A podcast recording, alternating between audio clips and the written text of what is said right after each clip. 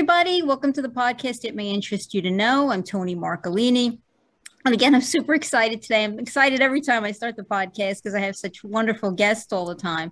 Uh, today, I have an Emmy nominated a composer from Nashville and her uh, business partner.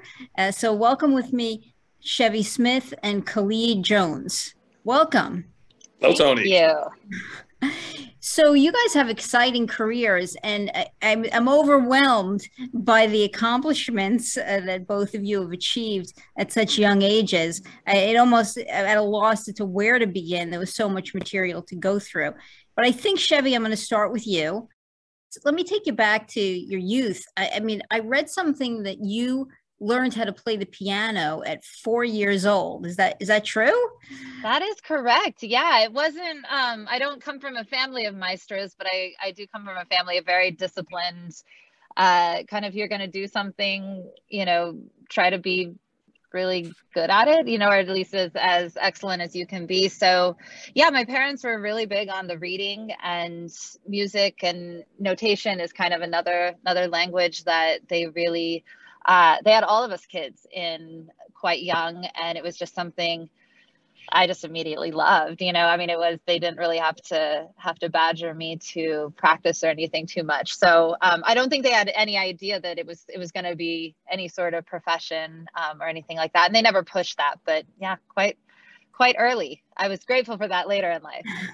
so a passion right away from when you're young. I mean, you're you're. I mean, did it start off uh, can you remember were you like listening to the radio a lot singing along was it just like a passion that you were drawn to music or was there like a piano yeah. in the house and you were pecking away I mean, it was definitely a bit of both. I grew up on a farm um, in the middle of Kansas, and so really, uh, there, you know, nature was a stimulation, but there wasn't a lot of media around. You know, we didn't have neighbors. It was just really uh you know my brothers and i would make up games and we would make up songs and it was really an entertain yourself sort of proposition.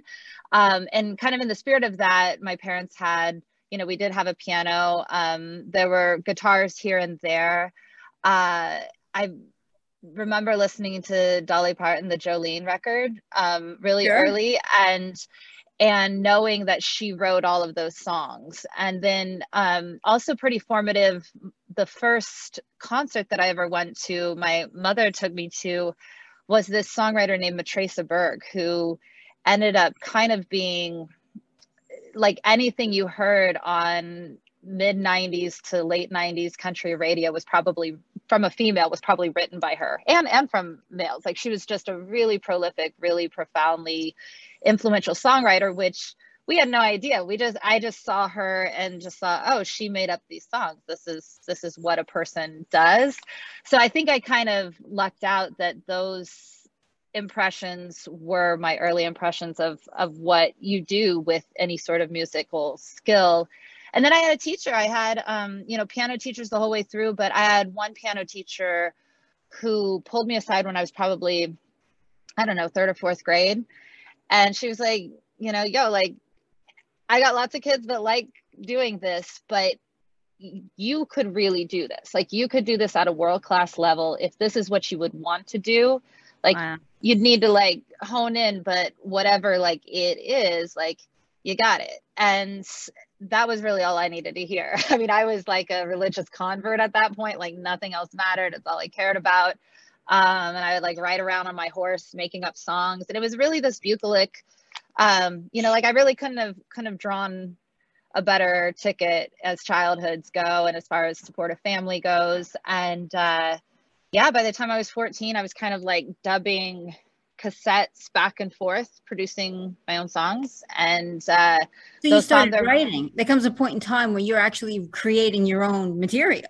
Absolutely. Yeah it didn't really occur. I mean it, it's just probably like simplicity more than anything like it didn't really occur to me that i would do other people's songs because they'd done those songs why would i do that you know i mean I was like I this, love that. this thing where it wasn't like and and my my family didn't they were supportive, but they never acted like it was extraordinary that I would.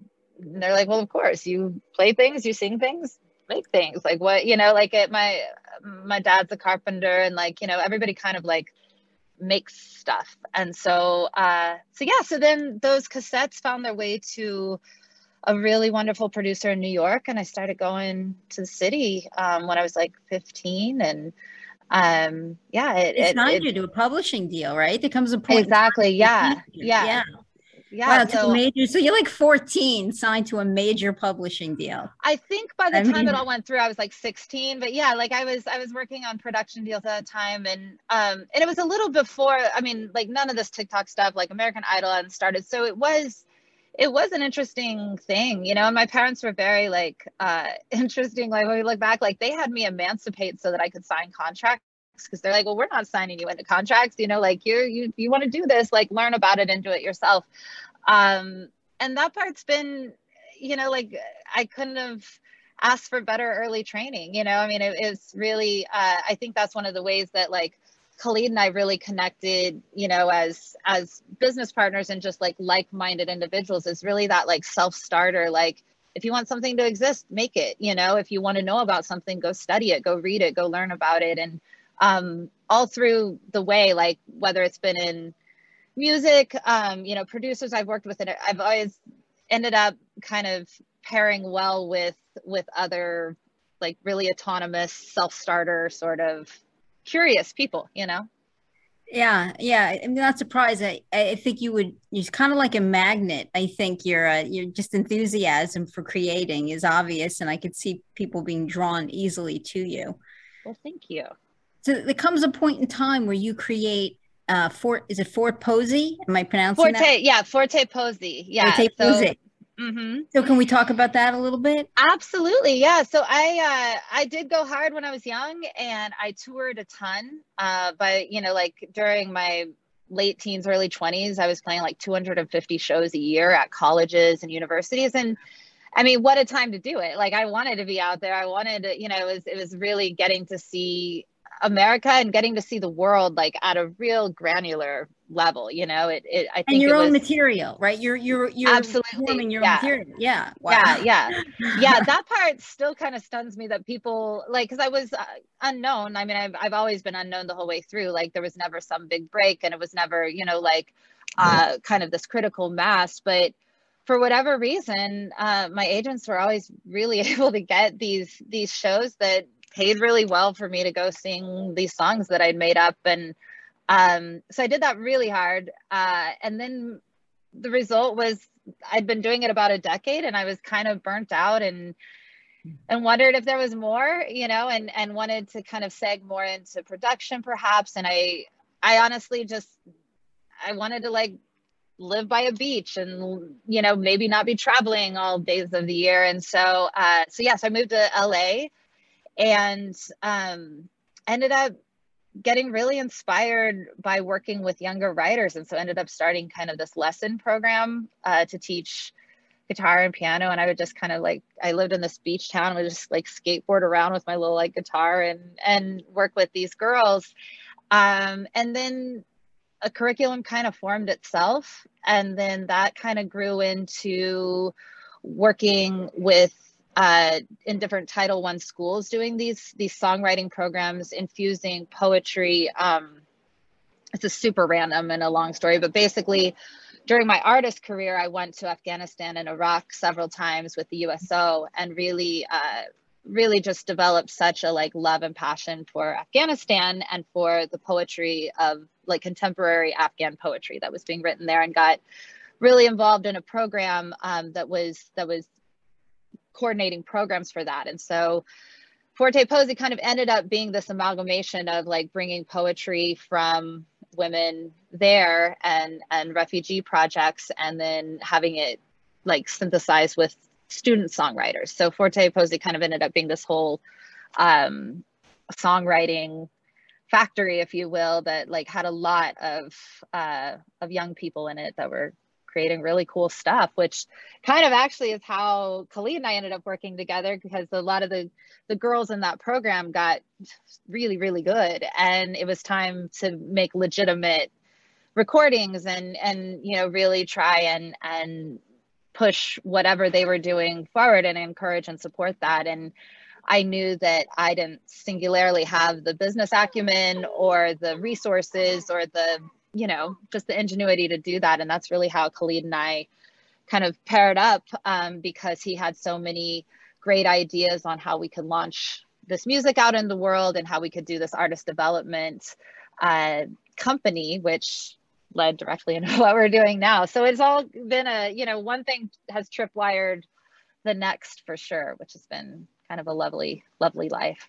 Well, what a worthwhile project. Uh, I mean, I think New York and right, New York, California, and uh, the Canada maybe uh, picked up this uh, this curriculum uh, and yeah. started using it. Yeah, yeah, we did it in London. I mean, it it was it was a really special time. You know, it was um it was just a it it definitely made me aware of how powerful and universal music is and that as much as we you know as much as sometimes it seems like a trivial part of society i think um, you know art and the connectivity that comes through that is is so vital you know and uh and it's not always from the most famous sources you know it's it was really heartening like just it was so many you know kids and and so many people who weren't doing it to become famous or to you know have any monetary success it was just expression for expression's sake so. i couldn't agree more i mean i think creativity is such an important part of life uh, and I'm, I'm fascinated. We were talking a little bit before we went on, and I'm, I'm truly fascinated by the creative process. Um, actually, I have two questions, but I want to bring Khalid in a little bit. Do, do you, do you yeah. remember meeting Chevy Khalid? Do you remember that first introduction? It's definitely you know Chevy is someone who is an accomplished uh, creative, um, and as me was someone who just loves music, um, and you know back back in the day, um, myself wrote music, made songs and things like that. Not at the same level as Chevy as, as Chevy had, but someone who's loved in loved the music, um, steeped in you know sort of the, the history of hip hop in particular. Um, thought that there were there were like-mindedness. And, and you know you even see you know probably for myself i think about when i hear chevy's story i think the thing that drew me um, to chevy from a professional standpoint at the first instance is and you just heard the story um, it's kind of personal ingenuity stick-to-itiveness belief in oneself um, and and really going for it. And and obviously you have that. You hear you know musicians and athletes, and you they they get asked questions like, oh, you know, what was the thing that really pushed you forward? And they name all these other things, but they forget to mention that they had you know like world class talent.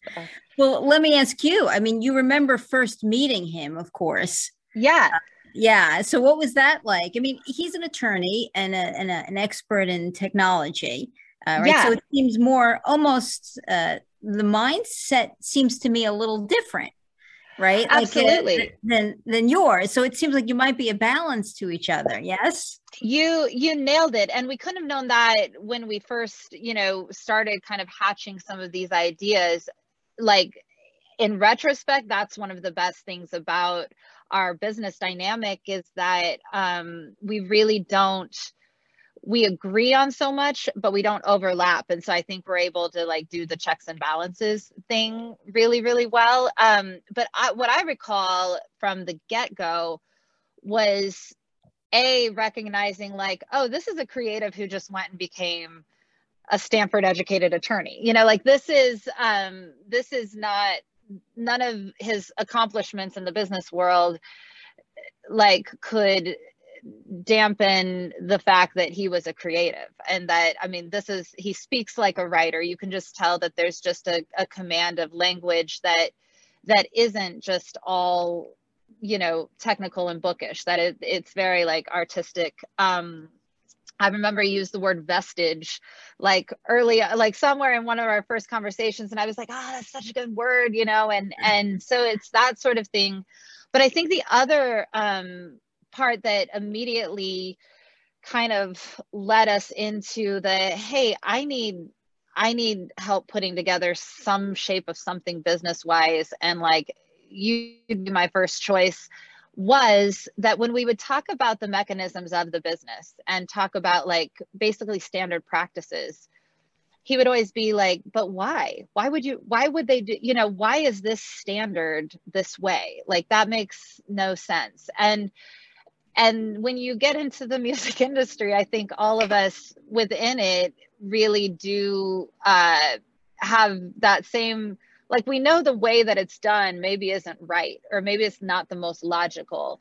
But because he had such uh, a, a wide array of business experience and also had been so highly successful in those areas. I mean, he, when we first met, he was one of the first um, owners of an esports team. You know, like really got in early on some of these ideas that that a lot of other business minds wouldn't see. You know, the potential and the upside and the execution too. So, so yeah, with him, it was like a. I was like, well, this person's just just a writer in lawyer's clothes, you know, like this yeah. person. And also, and it shouldn't be like that's the name of my oh, next album. I know, I know. No, but also by by that age, I'd like.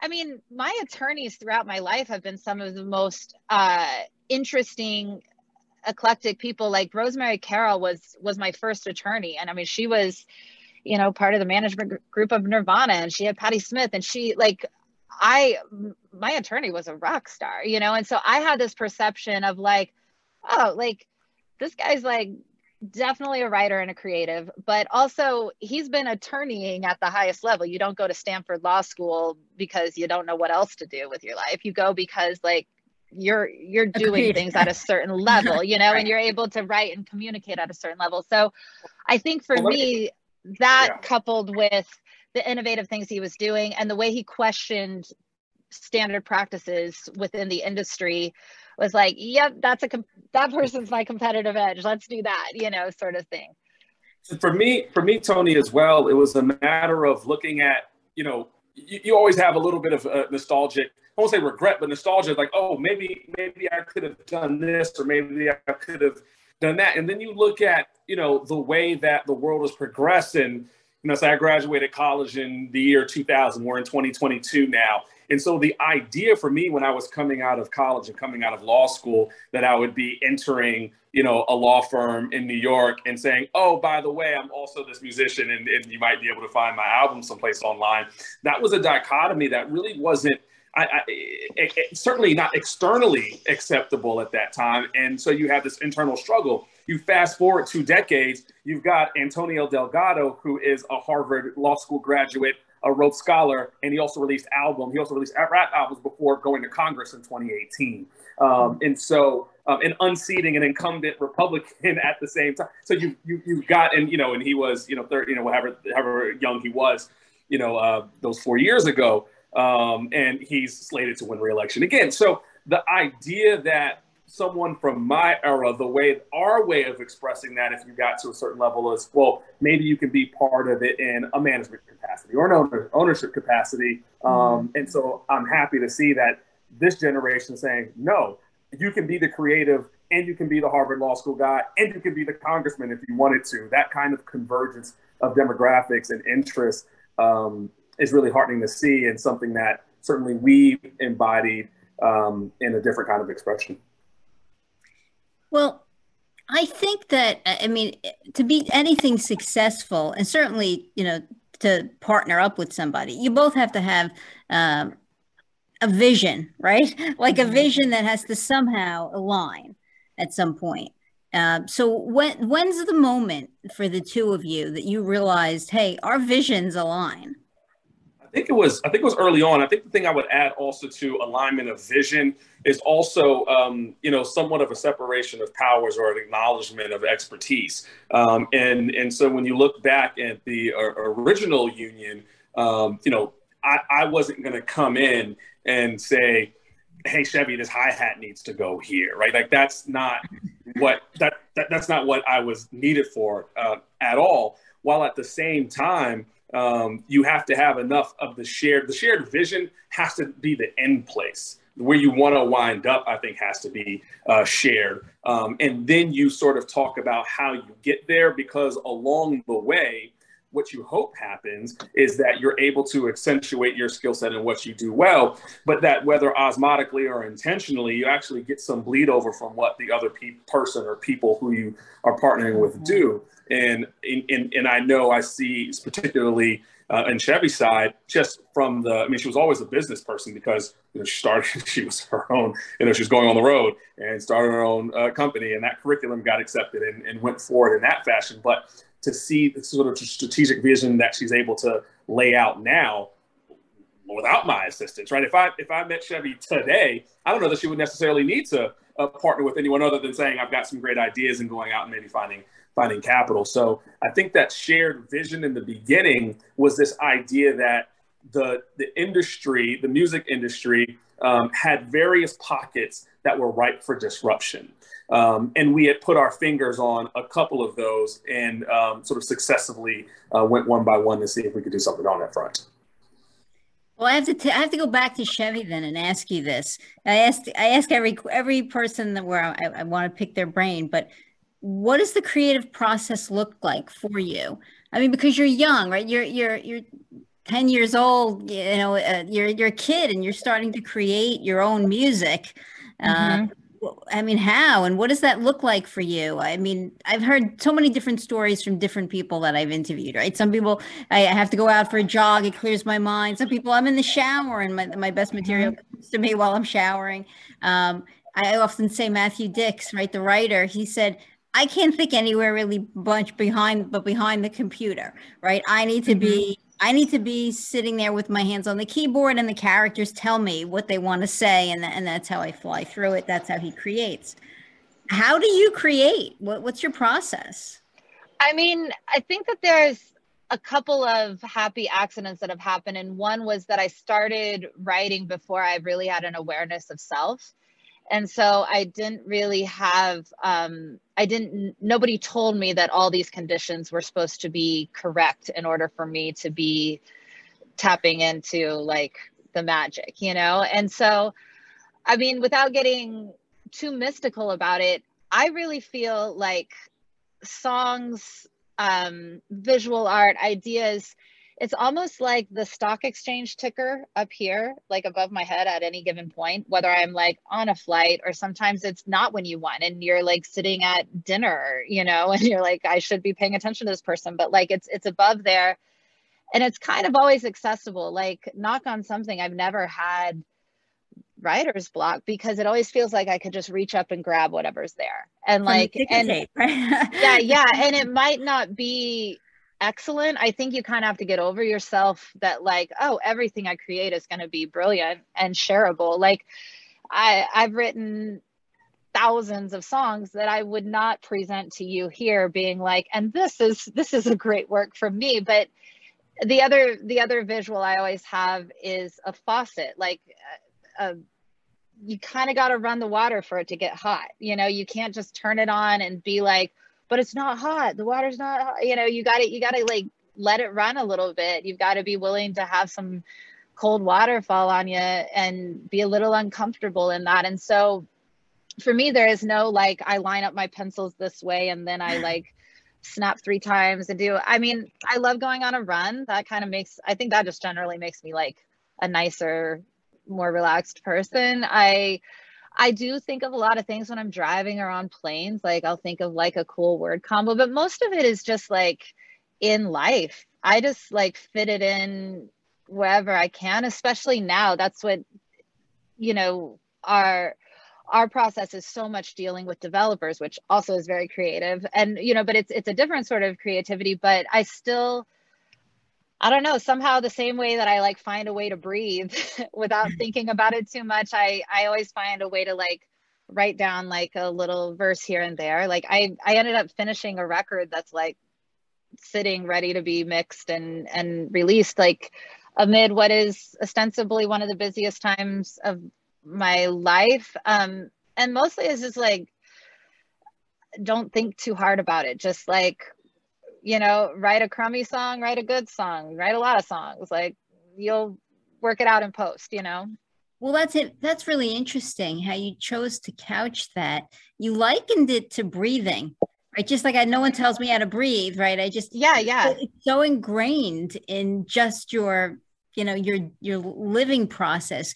Creating comes that naturally. I think that's one reason why I loved and love working with kids before they hit that self-conscious point because you know like drawings like breathing to them like right you know i mean all of these things it doesn't occur to you until a certain age that you should do it in an effort to be perfect or in an effort to be admired or in an effort to be lauded or clapped for or anything you know and so i think i mean that's you know khalid has a little one like that would be my like advice to any parent just based on my like limited experience of life though is like man, like have them steepen in that tea like way before they're they have any chance to like be self-conscious about it. And then it, it is. It's just a natural like function of of how your brain kind of kind of works. But i mean i don't know. I've i've only ever lived in my own brain. So i don't i don't know if that's how it works but that's how like mine seems to work you know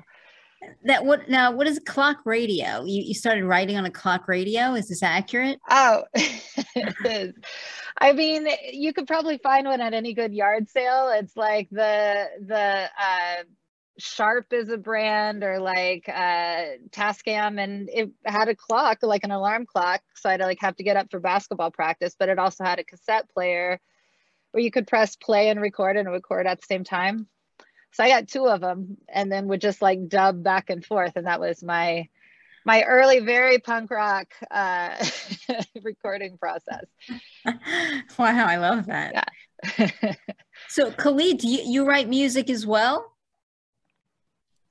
Yeah, I mean, as a as a certainly as a hobby, I do. Um, and so oh, he's excellent. Don't let him don't let him demur from that. Like he's he's a brilliant lyricist as a so I, you know as I, I, appreciate that Chevy, but certainly as a hobby, and I've doing it, been doing it for a long time. And, um, you know, I really always thought it was never really told to me when I was coming up. Like I said, I took a much more traditional academic route, but my favorite music growing up was, was hip hop and, and a particular um, tranche of that music was particularly um, uh, inspirational for me um, in certain in certain artists, and those tend to be the artists that could manipulate the English language at a really high level, as if every verse sort of was a speech uh, almost, um, and being introduced to concepts through the music earlier than being on, uh, introduced them in school. I can remember right now being in the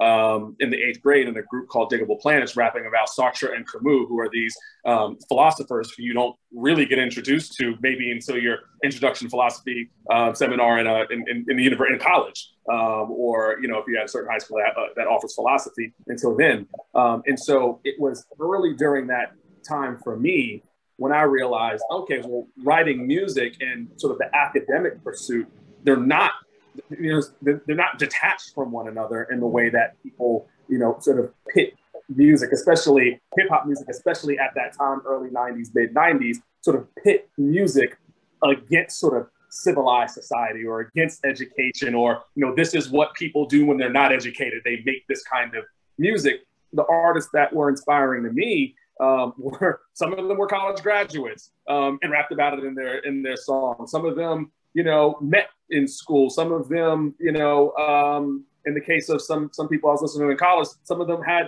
uh, masters from Columbia or were teaching. So there's this whole wide, and, and, and some of them were college dropouts and had been to, to jail for you know selling for selling drugs, but also had this penchant for manipulating the English way, language in a really extraordinary way that if you met them in any other context, you wouldn't know that background about them. So what that did for me in terms of my creativity, even though it didn't extend to any kind of professional music career, it always made me want to keep writing music. Not many people could do both well, but it sounds like you succeeded at that. Yeah, it was. I mean, it certainly was fun. You know, it, it, was able to do shows and to, you know, in college, I was, you know, had a spot on the college, you know, radio and things. Not not unlike um, people would do. It just that was another extracurricular activity that I wanted to put on my plate. You know, some kids might have done equestrian. I made that part of it, but so was you know studying abroad in Japan. So was being being president of the student government. So was any number of the things that you know a lot of people who are just engaged in that time in your life are doing. It just so happened that I had this other um, thing that I really like to do. Chevy, I have to ask you. Uh, you're Emmy nominated, right? So, mm-hmm. where are you when you hear the news that you've been nominated for an Emmy? Oh, that was funny. Um, I I was teaching actually, and I just got a text. Um, so I was, I think I was teaching somebody like the G pentatonic scale, and then you get the text, and then you go right back to it. Um, so, yeah, you're yeah. like you're like, oh, an, an Emmy. Oh, okay. Well, I mean, it's, lesson. I, I will say the other thing, um, like once you kind of get along in, and you've been in this long enough, it's like truly by the time it had happened in this sound, you know, like like we had we had an event in New York um the other night and and one of my friends who came, I think he's I think he's won like 17 Emmys at this point. You know, from like if you're like a um, producer and a technical like you do so many projects and you're doing them at a high enough level, it's almost like this thing where um I don't know how to say it correctly, but like enough people that I know had been honored that way and I'd been through that process that um in a way you're kind of like, Phew, I'm glad I at least got like something like that, you know, like maybe check off the list. Can I, because, can I hop in here for just a moment because both because it helps you get hired again, you know. So like, yeah, that's that's the main thing. If if I can hop in here for a moment, Tony, both you and I have done professional pursuits. All of us on on the call right now have had professional pursuits in our life.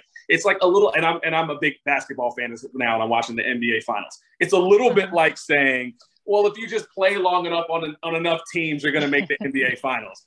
That ain't true. That ain't no, true. So whatever, whatever, whatever this answer is that was going on, I'm not, I'm not asking for it to be stricken from the record or anything like that. I, I just want to jump in and say that I don't, I don't know that if you've done it long enough, you're going to accidentally get nominated for an Emmy is, is, is sort of factually or sort of historically correct. Correct. I will say it just feels silly being like, oh, it, you know, like you're. I, I'm not.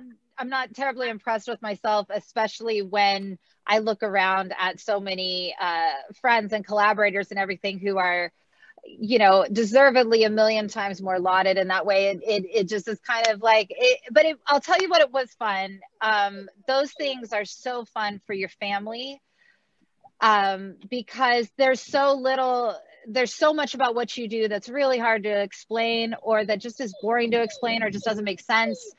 And then that happens in like emmy grammy academy like those are words that that are universal and mean something. And so i think it was i think it was fun for uh, nor an external validator exactly yeah. So it's just kind of like that part was kind of cool. Like i my mom went with me to to the ceremony um, and it was on the technical side so it was like the night before so it's way more laid back but my mom went with me like she's so outgoing and gregarious. She ended up ditching my table and she ended up at the ellen table because they were winning more like they won everything that night. And so she was like well they're kind of they're kind of sweeping over here. I'm gonna be over here. So it like it ended up being like this lovely experience that we had together. And obviously the the people that i on the project that i was nominated with my friend leanne irvin who brought me into it who has won many emmys you know like she and i had a great night that night so it's it is really about like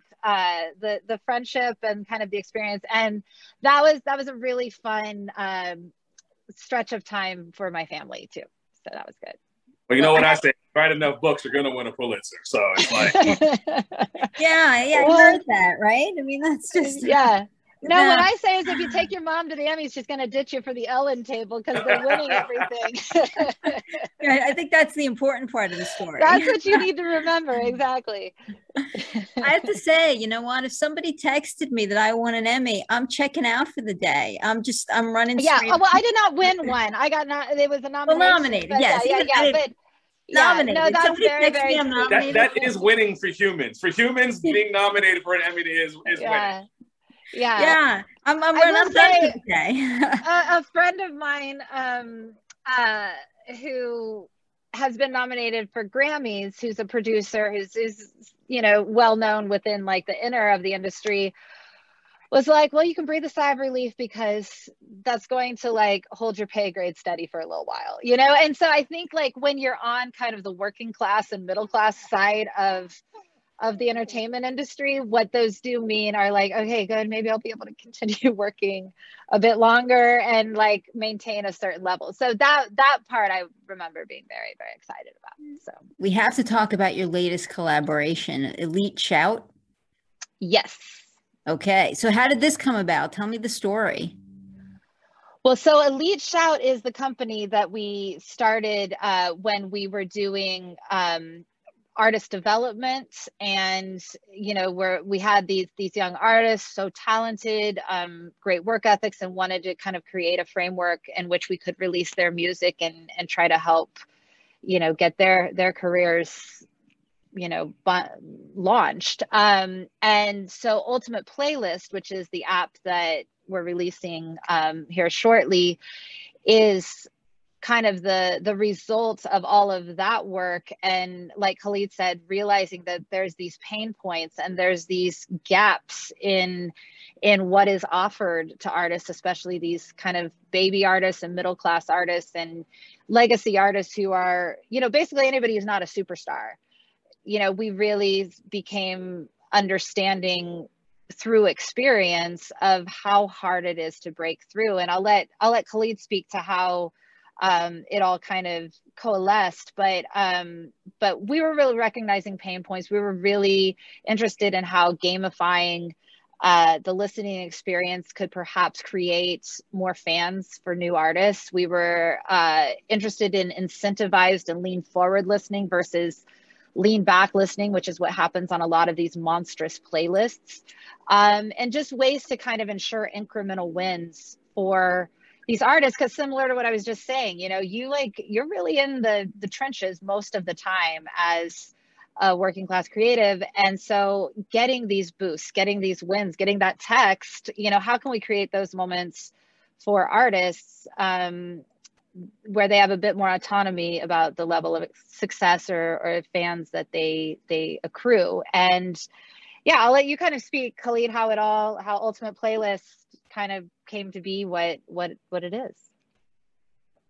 Tony, especially for a podcast like yours, when people listen or anything in, in sort of this vein that looks like success at the end, there's a tendency to believe that if it's not overnight necessarily, that you went from no idea to whatever the innovation is that you're seeing as the successful idea um, that has you appearing on podcasts. When the fact of the matter is the, the journey to creating what we've created today uh, went through this first iteration that Chevy talked about with respect to, all right, our, you know, we've got these artists. So the more traditional, you've got artists, you want to get their songs out. What are the channels to do so? And that's, I think, when we started to say, what are the channels to do so? And technology has progressed really, really fast um, on, on that front, whether it's in terms of making music yourself, that's gone from an era where you had to be in the studio where you can make a song in five minutes in your bedroom. You know, that gone went on to distribution where you had to go to the uh, CD, to the store to buy a CD. I remember the era when when you could press your own CD came out when I was in college, and we were like, oh, well, there's music technology there. No one's gonna have to. There goes the labels. you can you can press your own CD. But what we discovered was that while the technology moved really quickly in some of these areas, such as um, uh, being able to make your own song, so studios haven't been obsolete, but they've been um, uh, they've been made uh, less expensive and more accessible. Distribution's been made less expensive, more accessible. One of the areas that still stuck um, was promotion. Um, and, and, as we were thinking about how do we promote these artists, some of the channels to do that had kind of been uh, stale, at least in, in, in our opinion. And so we went from from that, and then thinking about well, how do artists get their music out and known? And we went through a couple of different iterations of ideas. We you know we had an idea, and they were all surrounding sort of music tech. And then and when you asked a little bit earlier, you asked about uh, when you knew that there was sort of the direction that coalesced. I'd probably say in terms of the direction that we have now and that we're taking now, it was around the time when we looked at the you know, some of the artists that you know Chevy was producing and saying, well, what happens if this person who's 15 or 16 now when they're 17 or 18 goes, I don't want to do music anymore and weren't as dedicated as you thought.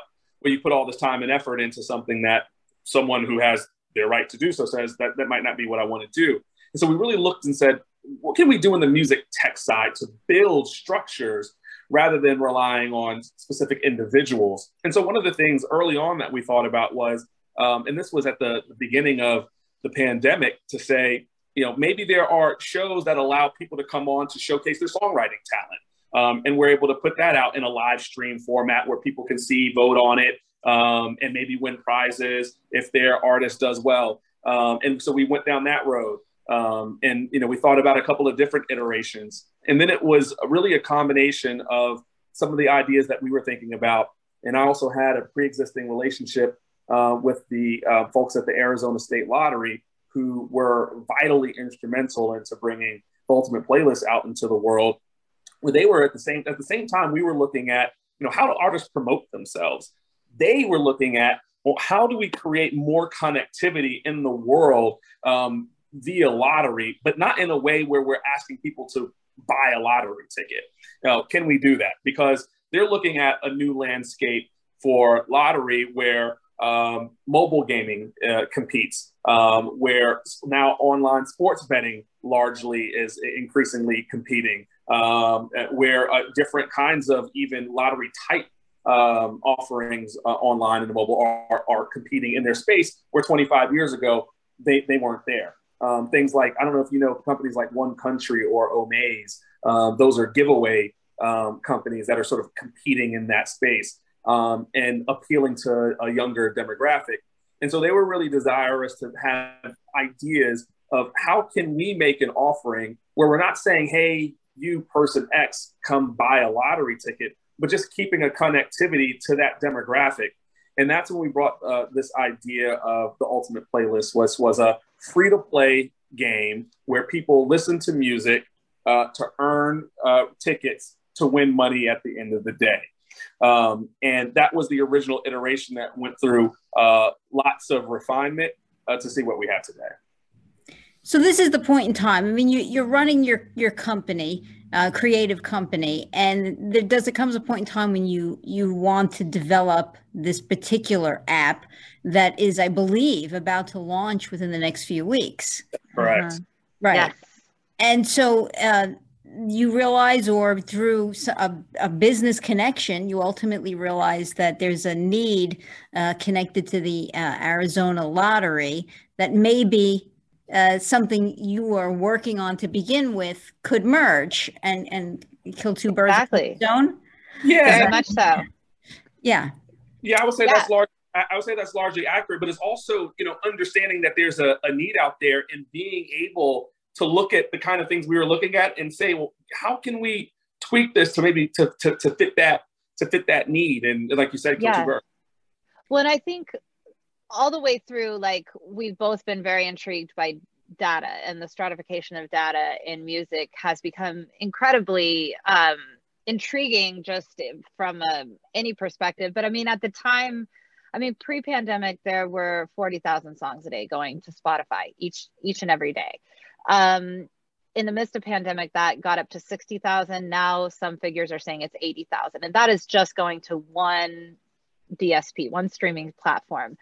And so we were in this very real position of looking at 17 year old kids that put their dream into this song and, and to say to managers, now we just got to hope you know i mean it was it was just such a futile feeling thing. And so when we really looked at um at that and then you look at the amount of budget that's being spent to promote songs to these kind of opaque playlists which still have a place. I mean we're not replacing those at all but but just really um thinking of ways we could kind of almost like take it to the people you know like i i had a conversation in the midst of our early um early iterations of this with someone who's a, a really, really huge uh, country artist. I mean, she fills arenas. And I was kind of explaining what we were thinking. And she looked at me and she's like, I would give anything to look out at everybody who bought a hard ticket tonight and say, you know, the, the money we were going to give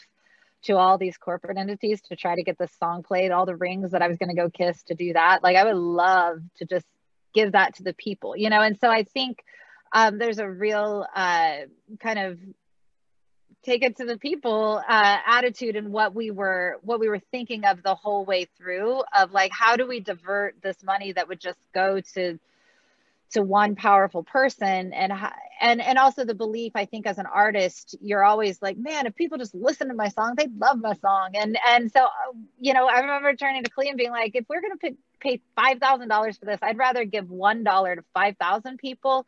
And i bet we could come away with 250 fans like real fans. I bet our odds would be higher. And so those were the conversations we were having. And then um, it was actually right after new year's in 2020 we met up at Dan Tana's um, in West Hollywood, kind of like the legendary place right next to Troubadour. And I remember Klee walking in and him being like, I think I got it. I think these two things are the same thing. Like, I think that this is like symbiotic. And he really, you know, connected those dots because I wanted to call what we were working on kind of before. I thought it should be called Playola. You know, like I wanted to be like super, like, um, you know, cheeky about it or whatever. And and then he luckily brought in um, this amazing relationship and the arizona lottery people are so creative and they're so about musicians. They're so supportive. It like that's been a total dream which nobody would have yeah, thought that you know? Yeah their marketing director is a musician himself. Exactly exactly. So um so he uh you know khalid walked in was like no these things like they go together they fit. I think there's a way. And um so you know i was really uh really fortunate that all of like the the punk rock things I wanted to do, we had a we had a good uh, business side on things too, where Khalid like put all those those uh, tied all those together. You know. So you developed this app. Now tell tell people what uh, you know. One, what will they be able to do if they download the app? Yes. So this is this is where I want to. This is this is the exciting part, Tony. So yeah. it's called the Ultimate Playlist, and the idea is that you will be served 40 songs every day that you can that you can listen to. Um, and they'll be served in a, a it's like internet radio. You won't be able to pick the next song. You'll listen to the songs as they come. And by listening to the songs um, you are able to win money in two different ways. One is that we have uh, daily cash raffles that are a guaranteed prize pool of $2000 that's given away every day and 18 prizes ranging from 50 to 500 dollars. And the way people get uh, earn raffle tickets is by listening to songs. If you listen to a you know a certain amount of the song, you earn a ticket. If you listen to more of the song, you earn more uh, tickets. Um, also, by rating the songs on a scale of one to five, we want people to engage and tell us what they think about the songs. If you do that, uh, you'll earn a ticket. And also, uh, we've got the functionality where if you like a song, you can add that to your own personal Apple Music playlist. And we're looking to add on more DSPs in the future. And if you take that action, um, you also earn a ticket. So we're trying to get incentivize people to listen to the songs, to engage with the songs, and that's essentially from the promotional standpoint. That's what we're selling to artists. We're saying this is why you want to be on this list is because people are incentivized. And so all the tickets that you earn from listening to the songs are automatically entered at the end of the day for this $2,000 prize pool in these 18 prizes. Um, and every day, 18 people will win amounts between five and $500 every single solitary day. So that's one. Um, secondly, is something that we call the ultimate payout. Um, and that's the opportunity to win $20,000 each day.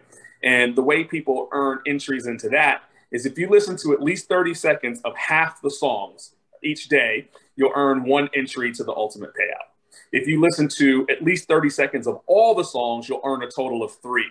And then you take those entries and then you pick your numbers like Powerball or Mega Millions style. Um, and if your numbers hit, you win $20,000. So I've, that's much longer odds. It's not a guaranteed prize, it's the chance to win it. But um, we're really excited for people to actually win. It's not one of those prizes that's hanging out there as a straw man. We really want people to uh, play in large enough amounts that someone actually does win that $20,000 on a periodic basis.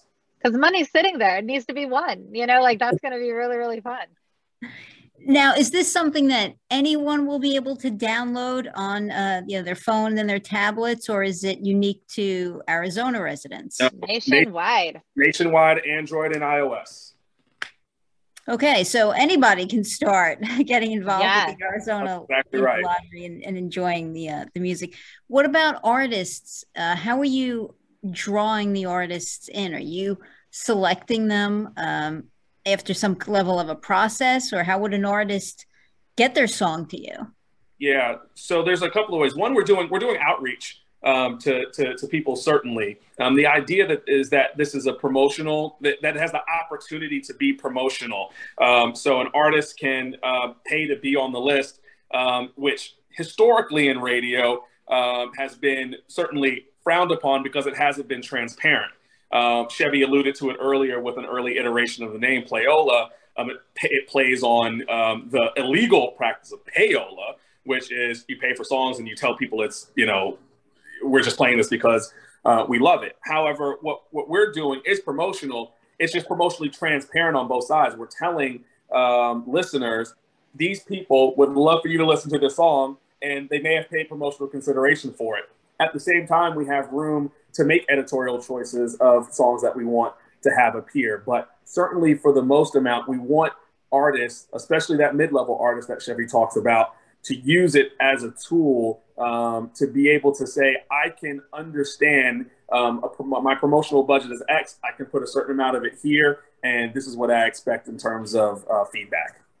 Yeah, I think that it really is going to open up that black box of data for them as well, because when you're looking at a song, you never know whether I just like this song or do other people like this song, you know? And so getting that back and it's a really nominal fee. It's going to be between 350 to 400 dollars to appear on the list um, which you could not focus group something for 10 times that. You know it's it's a really um, economical way for artists to be really making informed decisions about their own career and and where they want to you know put put budget and then also gain real human fans. You know this is this is unbottable you know? So we the the people that are playing this game are in the united states. They're living breathing humans who are probably capable of also following you on instagram and also coming to your show and also being real life fans. And so i think that proposition um, holds such great value um, for artists of, of every level really but but especially that that middle class and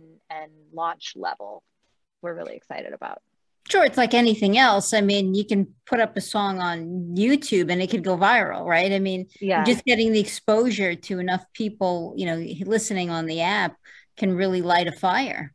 Absolutely. Yeah, yeah. That's, certainly, yeah that's certainly our hope. Yeah, well, I mean, certainly I can probably ski down a list, right, of of artists who've had that exact experience, right? That mm-hmm. one day there's some song that they that that they came out with that got shared uh, at the right time in the right place, and life was never the same. Exactly. Uh, right. So it sounds like you know there, there's that opportunity in terms of getting your music out there uh, I also imagine, you know, the executives in the A and R departments of every record company is going to be, you know, checking out your app as well for looking absolutely. for talent. So absolutely to find talent and then to test. You know, I mean, it's it's a thing where right now, um, you know, before they before they invest in an artist or invest in a song, they can kind of throw it out and you know throw some little fish food out there and see see if people bite. You know, and and so I think it's it's going to be really uh, fun for the kind of like entries into the game that that it provides for artists and that's exciting for us. Oh it's almost an instant way of gauging uh, right? By you having a song they're engaging you know what kind of feedback are you getting almost instantly exactly. and how many people are adding it to their playlist or sharing it. Will there be a way to share it by the way if, if somebody likes the song and they're able to share that song with their friends or from the app or no so because we don't play we don't we play the songs natively. If you hear something on the ultimate playlist it's not being taken from a link from someplace. So you won't be able to share it from the ultimate playlist but what you can do if you like the song you can add it to your apple music for example and then share it via that via that channel. Um, so we we want to make sure that what we're doing is not we're not competing with Spotify. We're not competing with Apple Music. It's um, an inter- internet radio uh, offering. Right. So somebody is able to, you know, eh, like you said, add that to one of uh, their other playlists um, from from your app. That's correct. There's, there's, a mechanism from the app that allows them to put add it to their own playlist, and then from there they can, of course, always share it. That's correct. When when is this launching? Well, we're going to get it out here the, the end of this month. Um, we're going to be out and um, into the world, and hopefully, lots of people. You know, we've got sort of a dual value proposition track going on. We've got hopefully people who want to listen to music and win money are are are into it, and then obviously, hopefully, um, like you said, uh, folks are at labels, uh, A&Rs, managers, et cetera. Hopefully, uh, they see the value for their artists to promote on it as well. So we're excited. So, and you're come you're coming up, you know, soon. You'll be you'll be launching. Uh, now, is there a cost to download the app? No, it's totally free to download and always free to play. That's what will be always the case. It will never cost a player money, a listener money to actually enter in uh, the raffles or the games. Wow. So this is kind of, I mean, if you want to engage in the in the lottery, I mean, typically you have to go pay and buy a ticket. Uh, here, just by I almost say giving of your time, right, and, and in an enjoyable way, you get the opportunity to listen to music. Um, you can earn yourself tickets, lottery tickets, if you will. Essentially. Yeah, I mean not not for the same lottery, but a different type of, of lottery. It's a different different type of game, different type of offering, um, and certainly one. You know, it was the the key to this, um, and it does not work otherwise. Is that it is absolutely positively free to play for the player, and always will be. Yeah, well, it's exciting. We're excited. We're excited minute by minute is is monitoring um, our launch schedule but we go to production servers in probably about four hours so um, it's it's getting real you know it's definitely going to be out there and again anybody can get it whether you you know you have a, a samsung or you have an apple device i mean it's in all the play stores yes? well that's been that's been part of the democratization of the whole thing you know like our um our commitment to artists is the democratization of being heard in the fact that the songs are all delivered in random order. You're never first on everybody's playlist and you're never 38th. You know, it's it shows up differently for everybody. So everybody gets a fair shot. And then the other thing on, you know, so many apps do make the decision to just do iOS. But I mean, you're really serving the the top richest percent, you know, is who has iPhones. And so um, it really is important that this is available to everybody who who has any any certain level of smartphone. And I think, you know, obviously um, we have big dreams of of having this be a global thing perhaps at some point, you know, and and Android is definitely the the way the world works you know. So it's that part's been really um, really fun and really creative and artistic to see how the developers uh, develop for both platforms too. There's a lot that you can get into on that of like the different kind of uh, creative tools at each disposal well i mean it's exciting you know i, I wish you guys the best of luck this is thank you, uh, thank you. it's a it's a big moment uh, i think it's going to be monstrously successful it's certainly a, a, certainly quite an undertaking. Absolutely, and I think the, the the the most heartening thing I think for us, which also makes it the most intrepid in terms of um, putting something out there, is you want to do something new. You always want to do something novel that nobody's nobody's done, but you also don't want to do anything that no one thinks can be done um, because one obviously impacts competition, but the other adapt, uh, impacts opt- uh, adopt, uh, adaptation um, and adoption and believability of the product itself. Uh, so, and I think we've hit that that sweet spot. Certainly, when Chevy's going out and I'm going out and we're talking to music industry people, it seems like something that should have already existed but never mm-hmm. has. Mm-hmm. We we always take that as a uh, positive. Yeah, that's great. Well, I'm I'm sorry to see our interview end. I mean, I have to say, I went over. I know the the hour has flown by.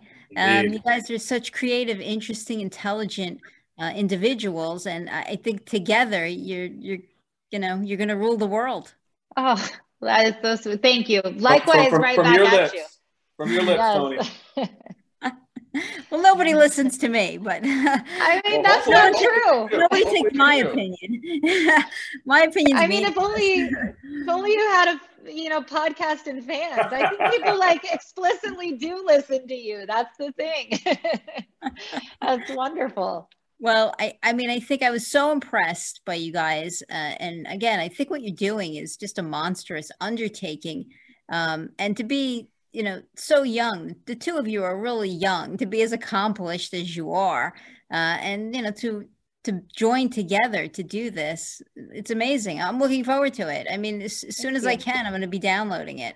I I, I, can't wait for you to play. Yes, um, it's it's really it really is fun. I mean, that's that's the part where this is probably I, I, was telling my mom, I think this is my favorite creative project I've ever done. Like the teams involved, um, obviously working with Khalid, like we always have fun, like dreaming up things and executing, but um, but also the lottery themselves, like the people that make up the lottery uh, staff is just they're brilliant and they're yeah. creative and they like they love music and they love artists and it's just one of those um just like hidden gems. I, I just feel like we just really did strike gold in getting to work with them on this um, because they're so excellent at what they do and applied to this it's um, it's the way that this will be successful. If not for them like it it doesn't it doesn't run you know? And so that part has been really really really fun. Well i'm always a big advocate in terms of collaboration in your industry. Mm-hmm right? Mm-hmm. so many things, unless you're writing a novel, right? Novel's very isolating. You know, I think uh-huh. you, you write that to yourself. It's you and the computer, but most other forms, whether it be music or film, uh, it has to be collaborative, right? There's so many yeah. hands in it along the way, uh, right? Mm-hmm. From the writer to the, the person who performs the music or or performs the role, you know, brings the paper yeah. character to life, uh, to the editor, to the engineers, to you know the, the visual storytellers, you know, along the way. There's so many hands in collaborating in your mm-hmm. world right? So there isn't there isn't just a this person comes in and hits a home run. It's this team comes in and wins together. Although tony i am intrigued now about the idea of collaborations in, in books like we have in music like malcolm gladwell featuring stephen king. And,